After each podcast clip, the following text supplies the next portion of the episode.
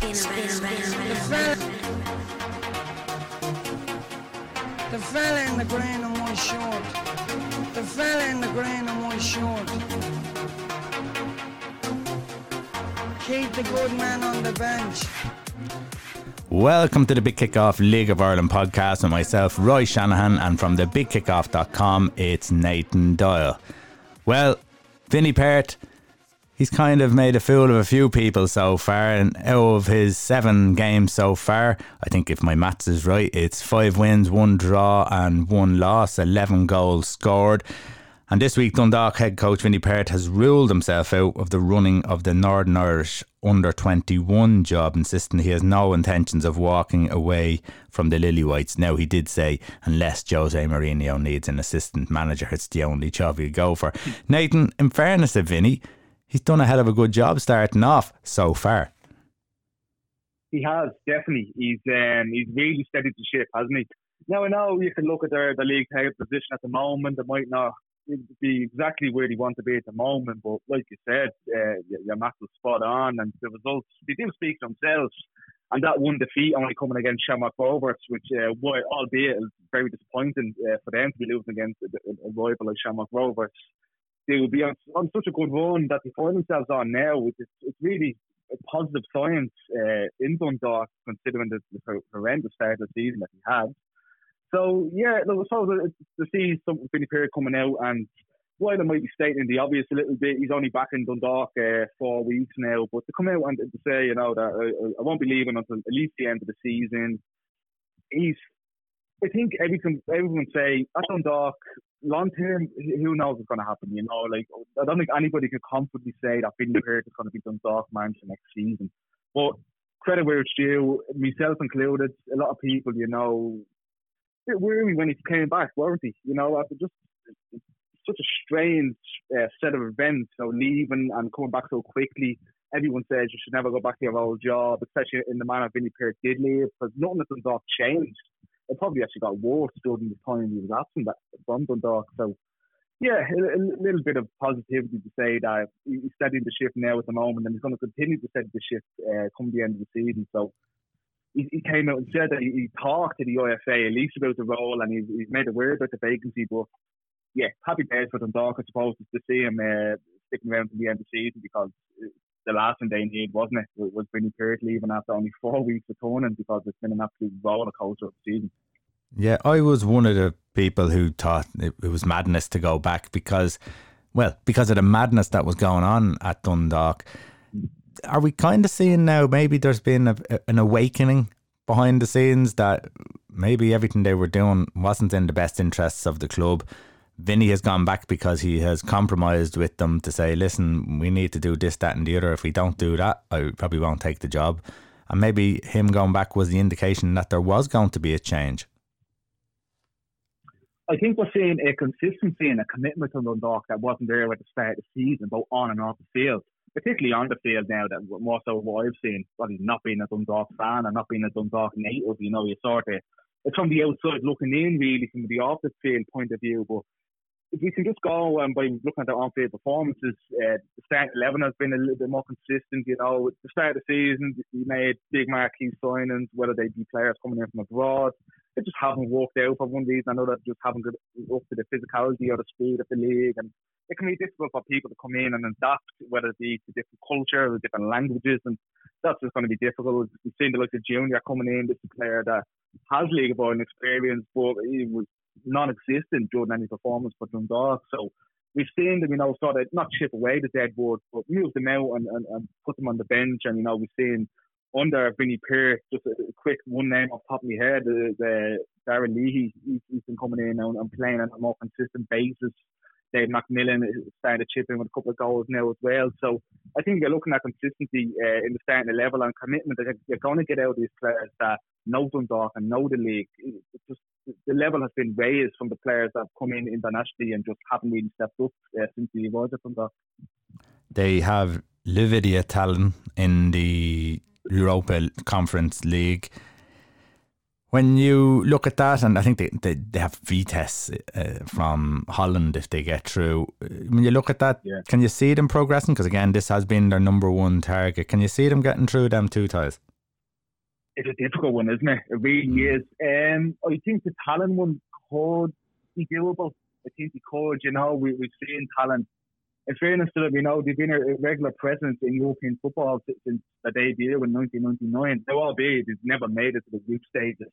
But if you're a longer term fan of the League of Ireland, now you've, you've seen Tallinn play the of Bohemians in uh, 2001. They, they lost the Bohs, 3 0 at that time in the Champions League. Again, he played Bohs, you, UEFA Cup um, year, a couple of years after that. Uh, they won, that's the only time they've ever beaten um, an Irish team over two legs. They beat them 3 1 in aggregate. They played Drogheda in Champions League in 2008 in the fourth qualifying round. They got beaten 3 1 again in aggregate. Uh, Cork City in the Europa League in 2017, and again, the fourth qualifying round. Got at 6 2 and aggregate, you know, the probably a damn indictment of Cork City and the fall of some great they've had.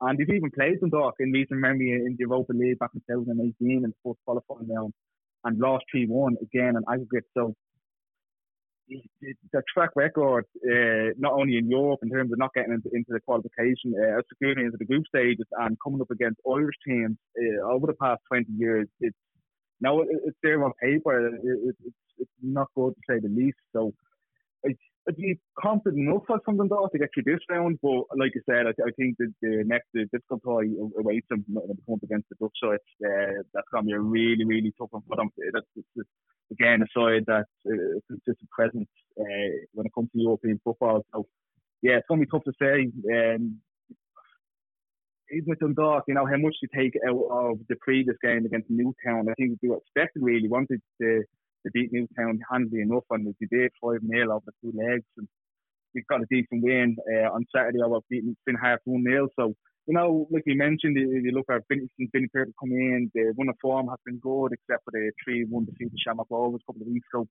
Now they're on good form. There's, there's a consistency back to Dundalk, and there seems to be a bit of a spirit back around Dundalk. So yeah, I, I think to get through Tallinn, you might expect them to, but it's, yeah, it's going to get difficult after that. Okay, what does Vinny Perth have to do to get another contract in December? First of all, will he want it? I presume he will if he's, he's fending off the Northern Irish under 21 job.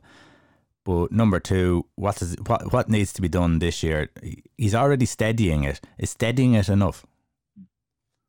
I don't think so. I think uh, Peak6 have, have made it known that European football is, is what they want from the club, what they want long term is to be a regular presence in some sort of European group stage. So yeah, I think it's going to be European football. Uh, he's going to need to get. Now, look, he's probably going a decent cup one too, and they, they could be happy with that. But I think if was to stop the season there when he was sitting in sixth place, and albeit you know the, the ship has been steady, I don't think it would be enough for him to, to get a new contract next season. But yeah, look going back to what I said earlier, and don't want to be, uh, repeat myself, but for Vinny Perth, you know, they toned down this. Uh, the Northern Ireland under 21 job. You know, like were saying, he was talking, there was interest from both parties. So, you know, it, it's obviously a, clear statement from him that he, he, wants to stick around at Dundalk long term. And that's the reason why he came back. You know, like, everyone thought it was a crazy decision by Vinny Perth to return to Dundalk. But there's obviously a, a, commitment there by Vinny and a love for the club by Vinny that, you know, that, that needs to be there and he wants to be successful at Dundalk. We've seen him be very successful as Stephen Kenny, the manager, he feels like he's the man to do that going forward as the club manager. So, yeah, I, I, I think that European football uh, will be needed for Vinny Perth to stick around uh, at the Dundalk next season. But like you're saying, man, with, with the, the current crop of owners and what's going on in the club, who knows? Who really knows who'll be there uh, come next year? Okay, be interesting to see. UEFA this week announced that the Aviva Stadium will host the 2024 Europe, Europa League final. Good news for Irish football. Is this kind of a consolation for missing out on Euro 20, Nathan, isn't it? Yeah, it seems to be, doesn't it? I think uh, UEFA pretty much even showed that as well, that they, they gave it to Dublin just due to the disappointment of Euro 2020, as you said. We were meant to play uh, host, not play, unfortunately. we were meant to host uh, three group games and around a 16 game, which turned out to be Germany and England. Like what a tie that would have been to have uh, in Dublin. And not only that, you know, you see that uh, the city of Bilbao was awarded the 2025 Europa League final as well. That's right. Bilbao being another host host city that, uh, that that missed out on the Euro 2020 football. So I think that's what it seems to be, doesn't it? It seems to be uh, just a bit of a consolation and a bit of a sorry about that on behalf of the UEFA. Now, in fairness to the Stadium, it's not the first time they, have hosted a, a, major final like this back in 2011. It was the, uh, the All Portuguese final between Porto and Braga, with Porto 1 1 0 down to a Falcao goal, right stroke at half time. So, yeah, I, I think they've shown that in the past you can host these one off games. Um, I don't know about you, where I think we even chatted about this here, wasn't it? That um, I think the idea of hosting string of games of Euro 2020 in Dublin. I think the idea of it is more glamorous than the actual execution of it. Even, even if you look at it's great, the Stadium itself, it's probably up to par to be hosting group games at these major European competitions. But Dublin as a city as a whole, you know, if you look at even the, the transportation and the clean-up job and everything else that, that comes around hosting these uh, major Euro- European competitions or whatever it may be, I think if you look at the at Dublin, you look at the Aviva Stadium, I think it's more suited to hosting these once-off games. You know, whether it be uh, Europa League final or Europa Conference League final going forward in, in the future. Yeah, yeah. I, I, I mean, the I think it's just the capacity that would rule it out for Champions League. So, other than that, yeah. it, it would be perfectly fine if you had another whatever it was, twenty thousand or whatever it is needed then th- there wouldn't be a problem with for Champions League. Yeah, I think it's yeah, it, it it's good. It's uh it's good for it's good for Ireland. It's good for probably the Dublin, Greater Dublin area, if you want to include, you know, the the Kildares and the Wicklows and the Louths and stuff like that. People will filter in around those areas. But it's uh, it's probably good for Manchester United, you know. At least they know where they have a chance of winning a trophy. um, yeah, I, I I just think it's yeah, it's it's something that's going to be it's it's good. But it's only one day though, you know. And when we talk about this bid for the 2030 World Cup, that's more interesting because you're looking at well, it's interesting if Ireland were in the in the World Cup, but it's more interesting because then you might have a, a, a few games, you know, in around the country. You know, you're looking at a couple of stadiums there around the country. It would make it more of a festival for for the country rather than just the Dublin area. So yeah, uh, uh, you would like to see that happening. It's just the whole England thing. Again, like we are talking, there is an issue with me about where hosting, you know, these string of games in, in European competitions or World Cups in Ireland. I just don't think it's a Dublin set up for. I think if this, I know it's a, a couple of years away, and um, the bidding process for the 2030 World Cup will all be in motion by the time this game goes ahead. But you know, we only talked about last week, didn't we, with uh, probably the negative knock-on effect that everything that went on around the Euro 2020 final in Wembley Stadium, how that could negatively, negatively affect um, our, you know, our joint bid together for the World Cup in 2040. So I think uh, if, you know, a major city like Dublin can show, we can host even these one-off games successfully, and you know, it's organisation, policing, stewarding, uh, hopefully there's no no violence in and around the event itself. I think you know we could not that it completely dissuade the decision of the UEFA to look and, and, and say, oh, maybe you know the likes of Ireland, Scotland, Wales, Northern Ireland can host it or England. I think it might just be a bit of a of a good look to show. You know, what Dublin is set up to host these games. Now, like I said, I'm, I'm not too sure about transportation and things like that around Dublin, but I think if you look solely on stadiums and on the, the, the policing side of things, the shooting side of things, I think it could be a good look for the Aviva Stadium in Dublin if you give hope this game and, and everything goes well and everything goes according to plan. Yeah, I don't see any problems. I mean, Rugby World Cups were held here. I just don't see a problem at all. Tell you the truth, it's um, it's something that we can do. It's something we we can achieve. So uh, listen, it's good news all around. Anyhow, uh, we need to have those uh, big stages in football um, it, it just brings a, a, buzz around the country. So yeah, that'll be interesting, and, and, hope hope to get there myself. I was at the last one myself, Nathan, and uh, just for the the whole, you know. Yeah. Final buzz rather than even supporting the team, it was just a, an interesting thing to go and see. So, uh, yeah, can't wait for that. Now, Nathan, very quiet week this week, not a lot going on. So, transfer stories are at a minimum. What have you got? yeah, we we've uh, we had a good chat about this earlier, man, didn't we? Uh, scraping the barrel this week, absolutely scraping it. But I will say, one man came to my saviour uh, this week, and unfortunately, it's not really League of Ireland related, but it's oil related. So you know what, that's good enough for me. And it's, uh, I think it's, it's safe to say it's your friend now. You, you were saying you chatted to this gentleman before. That's right. we had him on the show. Cillian Sheridan, I, yeah. I, presume you're saying. Yeah. yeah. We had him on yeah, the show when he was with, uh, was it Yarosek, or, oh God, Yelena Bala, the Polish team. I know, Yeah, I can't think of the name of the team. It's, it's, it's, the side where uh, I think Chris Twardek was there now, isn't he? That's uh, correct. I, I yeah. Know, Cause, yeah, because we, I, I, I, I the unenviable task of pronouncing the name when Chris made his move over from Bowl, so no, we, we, we had goes out to that. But yeah, uh, Cillian Sheridan on the move uh, once again. He's uh, the, the 32 year old Cavan native has signed the SPL side Dundee on a two year deal uh, on a free transfer from Wilshire Pollock. I'm pretty sure that's spot on. I knew what it was. Jagiellonia Bialystok, I think that's a, it's, it's, it's around that. It's around that. you, you can't blame two lads from the middle of Dublin for not getting these things. But um, we try, we do try our best for, for the people. We can say we can say Dundee though, can't we? We're we're all right with Dundee.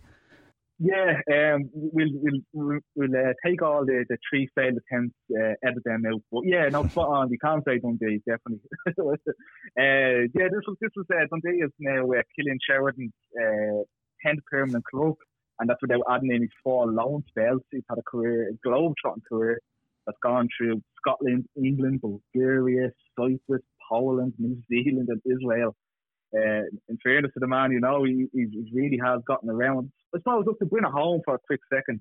He, he spent his, uh, his obviously his youth career uh, in Ireland with uh, Bailieborough uh, Celtic in his native Cavan, and then the Belvedere up in Dublin. Uh, just a man as well that, like I mentioned, in part of his, uh, his footballing journey, he's been in Scotland. He's been there, you know, he's been with Celtic from uh, 2006. Uh, got his start. Jordan there, he had his loan moves with Motherwell in 2009 and St Johnstone in 2010.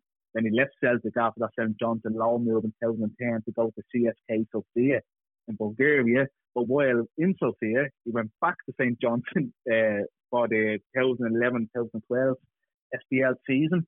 Then he got a permanent move to Kilmarnock for the 2012 and 2014 SPL campaign. So he's now making his return back to Scotland after an uh, eight-year hiatus and looking to add on to 25 SPL goals he already has. I've always liked Cillian Sheridan, I must admit. Um, as a player, I always thought he was, no, decent striker. Probably his goal scoring record is little to be desired, but he's big, he's physical. Um, I suppose even there I don't know what you think about this, but I think we've even mentioned it before on the show, but as you know, he's starting to wind down his career a little bit. I don't think he ever will return to the League of Ireland. I think he's happy enough to be uh, going about his business all over the world. But yeah, I also wondered a little bit how would he get on, or where would he go if he was to, to, to make the a turn uh, home and playing the League of Ireland. Yeah, it's a it's it's an interesting one because he's we there was a conversation I had the other morning about I can't remember I think it might have been Jordan Henderson was it and talking about he could move or whatever like that and, and we were saying why would he move you know you're at a club where you've lifted, you know, a trophy, two big trophies. You're going into, you know, being an idol sort of territory, you know, a legend or whatever like that. Uh, you know, you stick with a club, you'd probably always have a home. When you look at Cillian Sheridan, where is his home? Like he has been absolutely everywhere. So where does he? Uh, he he's a bit of a, a, a, roamer, isn't he? A bit of a wanderer. He doesn't. Yeah. He, he's not. He's not one for settling. So he, I wonder. It'd be a good question to ask him. Does he have you know an affinity to any of those clubs that he has played for that he feels like his home? Because most of the clubs he's been, you know, I think it's the majority is two max two years he's been with a club. But every, uh, Bar yeah. Celtic, Bar Celtic at the very start, but you know, that was, you know, there was loan moves and stuff there. So, yeah, um, yeah, I, I don't know. It's a, it's it's an odd one. Why he moves around so much? He doesn't score loads of goals. So he, he yeah. is he is a good link up man. He is a he is a good hold up uh, player. He does work extremely hard. Um, he probably will score goals with Dundee, um, but if he was come back to the League of Ireland, to tell you the truth, the answer is anywhere. It's absolutely anywhere he could, he could come back. But it wouldn't surprise you if someone like Dundalk, who could match the wages, took him in, you know, at the start of, uh, or maybe halfway through next year. Seems he's got a one year contract or whatever it is with, with Dundee. So, you know, he the clock is is winding down, and he, next February he's 33. Yeah, uh, it, it would probably have to be 33, 34, and probably only for a season or two. So his best days are well gone. Yeah, and especially I if you look at the reputation of the league of, of that, you know, with the retirement home, thankfully that that's gone now by the wayside. Now the league is shocker block full where young up and coming talent and lads that could really literally, if he wanted to, go abroad and, and make a career for themselves. So yeah, I think it's going to have to be sooner rather than later. Like I said, personally, can't see it happening. Um, I think as well, if you show the fact that he's from Cavan and Cavan just one, one of them many counties that just don't have any sort of league in history or league in club. And at the moment, I think, you know, if he was, just for example, from, from Dublin and he was a known Shamrock Rovers fan, you could always think, oh, you know, he, he could potentially end up there. But yeah, just think of the fact that no side, no team in Cavan, like you said, he, he, he's not one for, you know, sentimental value and sticking around. And um, I think that's an interesting question for him if you ever if you ever want to have a chat with him. Is, is there any team he does feel affiliation to? Maybe would be Celtic just uh, played there with his youth career, the full professional club that gave him a chance. It's all uh, clutching at straws here without actually knowing the guy, but yeah, it'd be interesting to see how it works out from uh, best luck to him. Like I said, I've always been a fan of the guy. Um, I know this is probably such a, a young fan thing to say, but uh, I have the guy, I follow the guy on Instagram. It, genuinely seems a very likable chap, very funny uh, fella. Doesn't make him a good footballer, but yeah, of luck to Cillian Sheridan, and, and uh, he's um, his tenth permanent club. Uh, hopefully, it'll work out for. Yeah, it's always interesting to see where the Irish guys go, and and it, it, has been interesting following him to the clubs that he's gone to because there's some of the clubs that I never would have heard of before, and he's kind of opened your eyes there. So, if anything, he's educating us on, on world football. Okay, this weekend, Nathan, it's the FAI Cup. Do we see any upsets? Yeah, it's, it's it's a good one, isn't it? It is. It's, it's and I think the fact that you know there's a lot of tight games in this round. There's you know, I think they're looking at banana we have like Shamrock saying Galway. I can't see much happening. As, as, as good as Galway look, I just think in Tallaght Stadium may be difficult. Pat saying Bray, hopefully not from a, a, a, a past point of view yeah, it's quite difficult. Treaty United at home to Dundalk on, on the Sunday could be a taste of one now, in my opinion. That would be the one that I'd be looking at. Now, when I know Treaty are doing well in the fourth division, but I think from an outsider point of view, you would expect them to uh, to be beating Dundalk. Uh, sorry, expect Dundalk to be beating Treaty United. But yeah, I think if I, was if it was going to be brave and stick a couple of quid on and upset, I think yeah, Treaty could be in the game. Yeah, it could be, especially because it's down there in Limerick. You just definitely think that you know something could happen. I've seen them in the last couple of games and they work hard. They, they don't make it easy for you. So Dundalk will have to be at the top of their game. But as we said, you know, Vinny Perth has turned it around. They seem to be working. They seem to be more uh, a more cohesive side. So yeah, it, that'll that'll be the interest. I actually think it's the most interesting game. I'm looking at all these other games. Shamrock Rovers Galway's interesting enough. Pats and Bray interesting enough.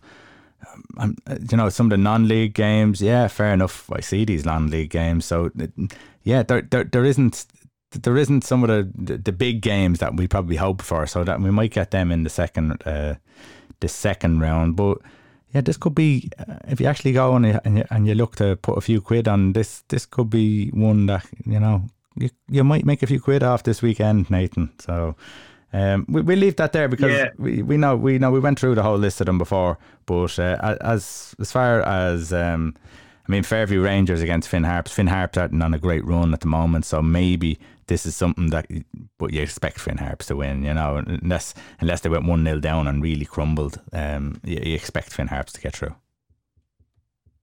Yeah, definitely. I think it's the one that from a you know a non-league point of view, they disappointed, won't he?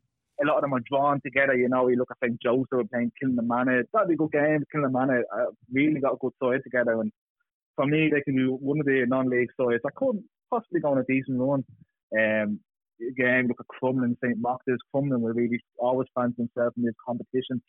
Uh, Liffey Wanderers, which I said, would know the manager well. Uh, definitely he's very nice guy, very excellent coach as well. Not just a nice guy, an excellent coach. And he's, he's only newly in the job, but they have a difficult uh, game against Cobh Ramblers, and again, probably not the most glamorous toy on paper to, to market either. I think College Corinthians uh, playing Bohs on Sunday uh, down in Cork be the only really non-league side that would be delighted with the draw. You know, to get a big a big name of Bohemians coming to town.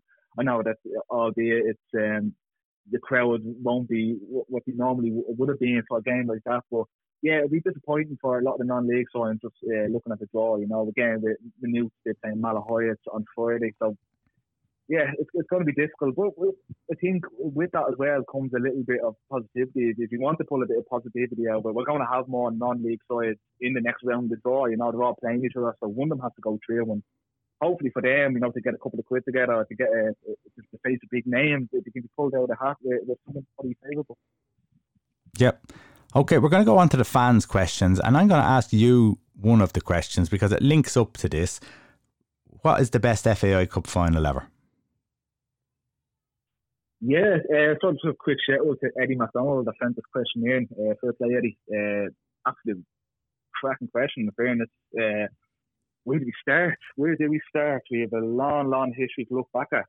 Again, with these sort of questions, I always, I, I wouldn't feel if I'd done anyone justice sitting here like 25 years old talking about a final that happened in the 70s. No. I think you could, I think you could smell the bullshit coming through the phone and coming through, coming through whatever uh, earphones when you're listening in. You know, again, I could sit here and say, oh, the 99 final, you know, Bray and Hart, it took two replays for Bray to win. Uh, but not mentioning the fact I was only three years old and I didn't go through a League of Ireland game at that stage in my life. So I think for me, the two that I always seem to come back to, and while my heart will always say the 2014 final, I think if to look back, the final actually wasn't that good. Pats just won it.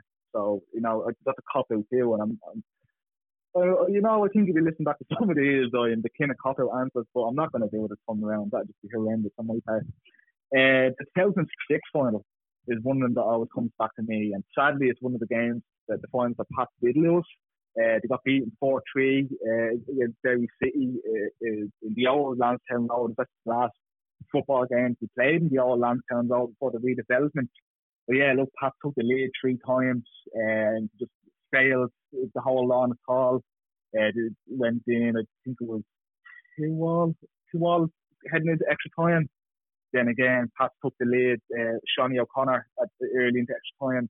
Then Peter Hutton knocked up with a goal for Derry City to make it all level, and then Derry went on and got the winner in the 190 minutes. So heartbreaking, obviously, from a, it was only a young lad, but I was getting used to disappointment at that stage. That was my second uh, FAI Cup final to go to the Pat fan, and my second defeat. And yeah, I still had another one ahead of me. Uh, you know, there's probably Pat fans listening in now, so shut up, I've been to that every uh, cup final we got beaten to, but yeah, it, can be quite difficult. So it's that one, and I as well, I always go back to 2014 FAI Cup final between Drogheda and Shamrock Rovers.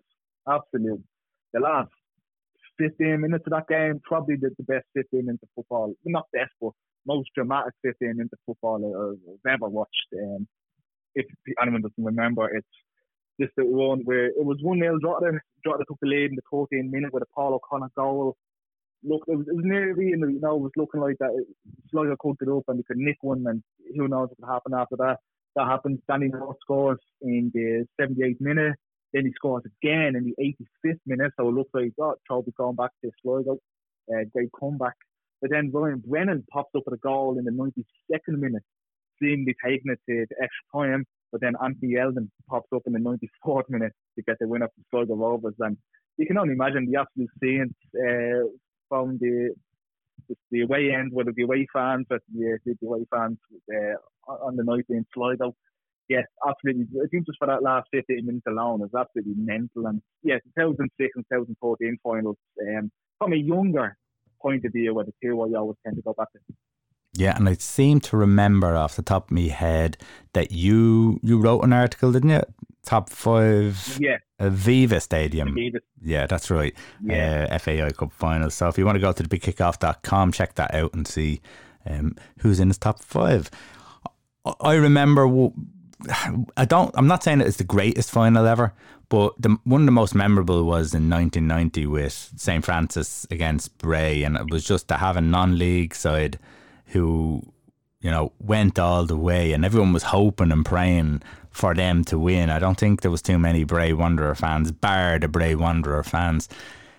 I think even in the years before that, not not not too long before that, you know, I think it's the 86, 87 FAI Cup finals, they were in front of crowds of six and 8,000, something like that. Mm. And I think there was over 30,000 at this at this game in particular. So it kind of brought the cup to life again, you know, where, you know, and this is this is what I'm saying. The, Leinster Senior League teams, uh, Munster Senior League teams, wherever they're from, at these non-league clubs, these would have great support. And you you, you talked about you know Cavan for uh, Cillian Sheridan. If we could get clubs into the, these areas, you know, again, there is going to there would be huge fan base. There's huge amount of interest in football around the country.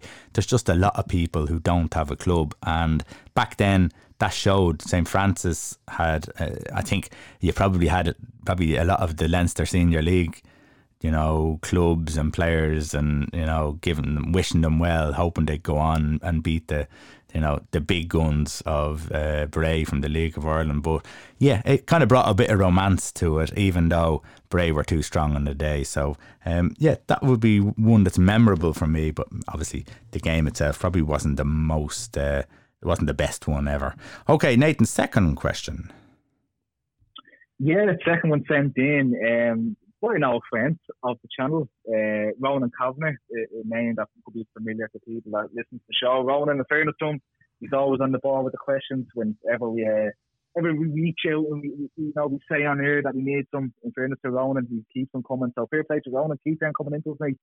Um, and this time round, Ronan is saying that he was reading an article on the Irish Independent, and it was written by Graham Cummins, former League of Ireland footballer. And during the article, Graham said that he thinks Liam Scales, Shamrock Rovers defender Liam Scales, is the league's hottest property. And Ronan just simply wants to know, do we agree? Do we think that Liam Scales is the, the, the League of Ireland's hottest property, or anybody else that you think could be given that title? I thought about this today, Nathan. I really I put my head together and I can't disagree with him because his performances of late have been excellent. They've been at such a high quality, and it's not just his defending. His defending has been brilliant, but going forward, linking up play, overlaps as a, a playing in a back three, uh, the skill that he's had in around the penalty box, uh, you know, in an attacking sense, has been excellent. He, he seems to have gone up another level this year. Uh, bar James Brown, who we praised millions already, you know, and he's probably yeah. with along with Drogheda United, you know, probably having a little bit of a, a, a, slump now. But you know, that's that's you know, sometimes the team makes you shine. Sometimes the teams, you know, uh, you're not seeing as much. But it's, it's, yeah, no, Liam Scales for me has been absolutely excellent, and I think I agree with him. What do you think? Yeah, at first I was sort of I was I oh, it's just it's an interesting take. But then, yeah, like you're saying, um, I think the more you sit down and say, well, look at his age, he's 22, and if you take in, I'm not saying no move to England is the be all and end all. We're actually looking now. What is one benefit that you know we can look at Brexit from a footballing point of view is that a lot of these younger lads, you know, they're going to like France and Italy, and we've seen that over the past couple of months, and that's great to see for, for the younger lads coming through uh, from Ireland too you know they're, they're being taken from the academies and going into these uh, world class uh, uh, uh academy side, big name European clubs. But as well, you know, with Brexit, you have to be over the age of 18 to go over to England now. So we look at something like, like I said, Liam Scales, 22, playing on a consistent basis now, uh, not only in the league, but in Europe now. He's starting to get a bit of European experience under himself too. And everyone proved him. Yeah, you set him up perfectly. Uh, defensively, even at UCD, I always thought he was an absolute prospect of a player, brilliant. we see him now. We sort of come out of centre back position, and you can see him moving into more of a wing back now and going forward. It's been absolutely excellent. And there's been even games to watch Shamrock Rovers, and he's probably one of the most more dangerous uh, attacking players going forward. And that says a lot when you, you look at the attacking talent that Shamrock Rovers have in their ranks. So if you look at him from that point of view, that he's a bit more seasoned now, yeah, it, it's hard to argue with Graham Cummins. Uh, again, though, I have to be honest with you, I think the fourth name that came to mind for me, it wasn't Liam Scales, it was um, Dawson Devoy at forward. He's another player of champion for the, the, past couple of months now, where see, I started to see him breaking through last season at forwards and absolutely excellent, absolutely excellent midfielder. His range of passing, he's uh, you know, his awareness of what's around him for a, a lad of only 19. Physically, you can see him, you know, developing into himself. He's very comfortable with the ball. He's, he's happy to sit back deep. You know, you see some of these younger lads, you know, the sort of it's just a natural reaction to get forward and get forward. But you can see, you know, as, he gets a bit older, more mature in himself and in his game, he'd be happy enough to be sort of, you know, the, the playmaker sitting in the middle, commanding uh, the, the side around him. So, yeah, I think Dawson Devoy's, and that's a pleasure to watch. And he was the first one that came to, to mind when I was talking about uh, League of Ireland, uh, hot properties. I suppose I just want to throw this one here. You know, we were talking about Graham Cummins there. Um, doing some work with the Irish Examiner. And in fairness to, to, to Graham, I, I, even look back and had a look at the article and I think, you know, like, don't be patting people on the back, I'm a bleeding daily journalist. just write articles about football and wrestling. But um, in fairness, I really, really enjoyed it and I've seen a couple of things he's done and really, really enjoyed what he's doing. And I think it's great to see, you know, once you have an interest, is with retired pros that you can switch into media work and you can there's, there's options for them now, you know, where if you think not that long ago, the thought of retiring for players you now was scary. You didn't know what, what was next. You didn't probably have much options to go into. Didn't have much pathways from you know uh, playing football to retirement. So yeah, I, I, I really do enjoy seeing former players like Graham Cummins and like Alan Cawley, another one. Um, you could say what you will. I know he can be the, uh, the voice, the which is kind of talk about as a uh, as a pundit, but if you go back, I, I, do. I don't want to be plugging another podcast, but I do enjoy the Alan Cawley podcast. Um, and Stewie Bone, the, the, the, the, presence that they have together. So you know, seeing former footballers go into like these media jobs and punditry jobs, sure they can only benefit them going forward, and it can only be a nice pathway for these lads when they do decide to hand it the and also with LOI TV, Nathan, that they're getting these co-commentary gigs as well. So you're getting an insight, uh, like I suppose Joey Ndo is there for the, the, the popularity side of things um, and the entertainment value. But I've thought, I, I, said this before, um, I think that Graham Gartland, who was on the Shamrock Rovers or SRTV as they call it, he's doing co-comment there. I, th- I think his knowledge has been really good, but his humour has been excellent and uh, the way he works with the, the commentator. We're, we're starting to see a few players uh, that well, let's put it this way: if Soccer Republic start uh, ever came back at a, a normal, proper hour again, that uh, you'd have a lot more people in the bag this time to, you know, in, name in the hat to put themselves across and to be able to do a really good job because there's always been jobs for the boys. If you got in, you were stuck in, and that was it. I think there's a wide variety now, and there's a good pool to pick from. Yeah, definitely. You know, um, just, just you want to mention Gartland there. Uh, Pat Morley was, was on one of the Dundalk games. Um, Cork City legend. Pat is. Um, I thought it was excellent, absolutely brilliant. Like you said, you know, you can have somebody coming on and spitting out statistics and facts and this and that, but he need a bit of personality too. When I found at the party, he had that in droves. He was very, very charismatic, very likable. Um, but with also, you know, being informative I enjoyed Paul Corry, uh, former UCD player. I, I, always find him, you know, very interesting and very good to listen to.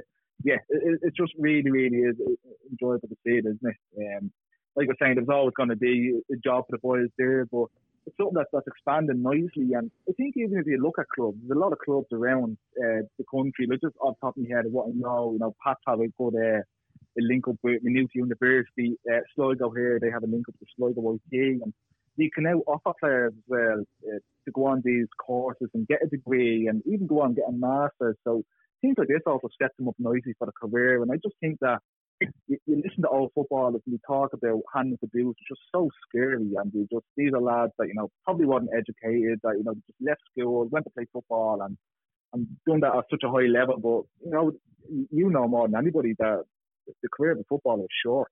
It's really, really short, and you know it, it goes by in a flash. And it's yeah, it really is great to see because it, it can be really, really, it, it can sway you mentally. I'm sure it's, giving us this this game and giving us this job that I've done for all these years. Like, what's next? Because if you retire at 35, you still have a lot of living to do, and you, you still have to, to pay for that living. So the, see these guys now have options to go into the media and, and to go get degrees, it's just absolutely brilliant. Yeah, yeah, no, absolutely. That's all we got time for tonight. Uh, thanks to everyone for listening. Uh, we've got uh, European games, we've got the FAI Cup. We also will have the LOI, the big kickoff LOI Sports Bar on Friday night at 10 o'clock. So do join us there. Throw your questions in at us. If you want to join us on the show, you can do that too.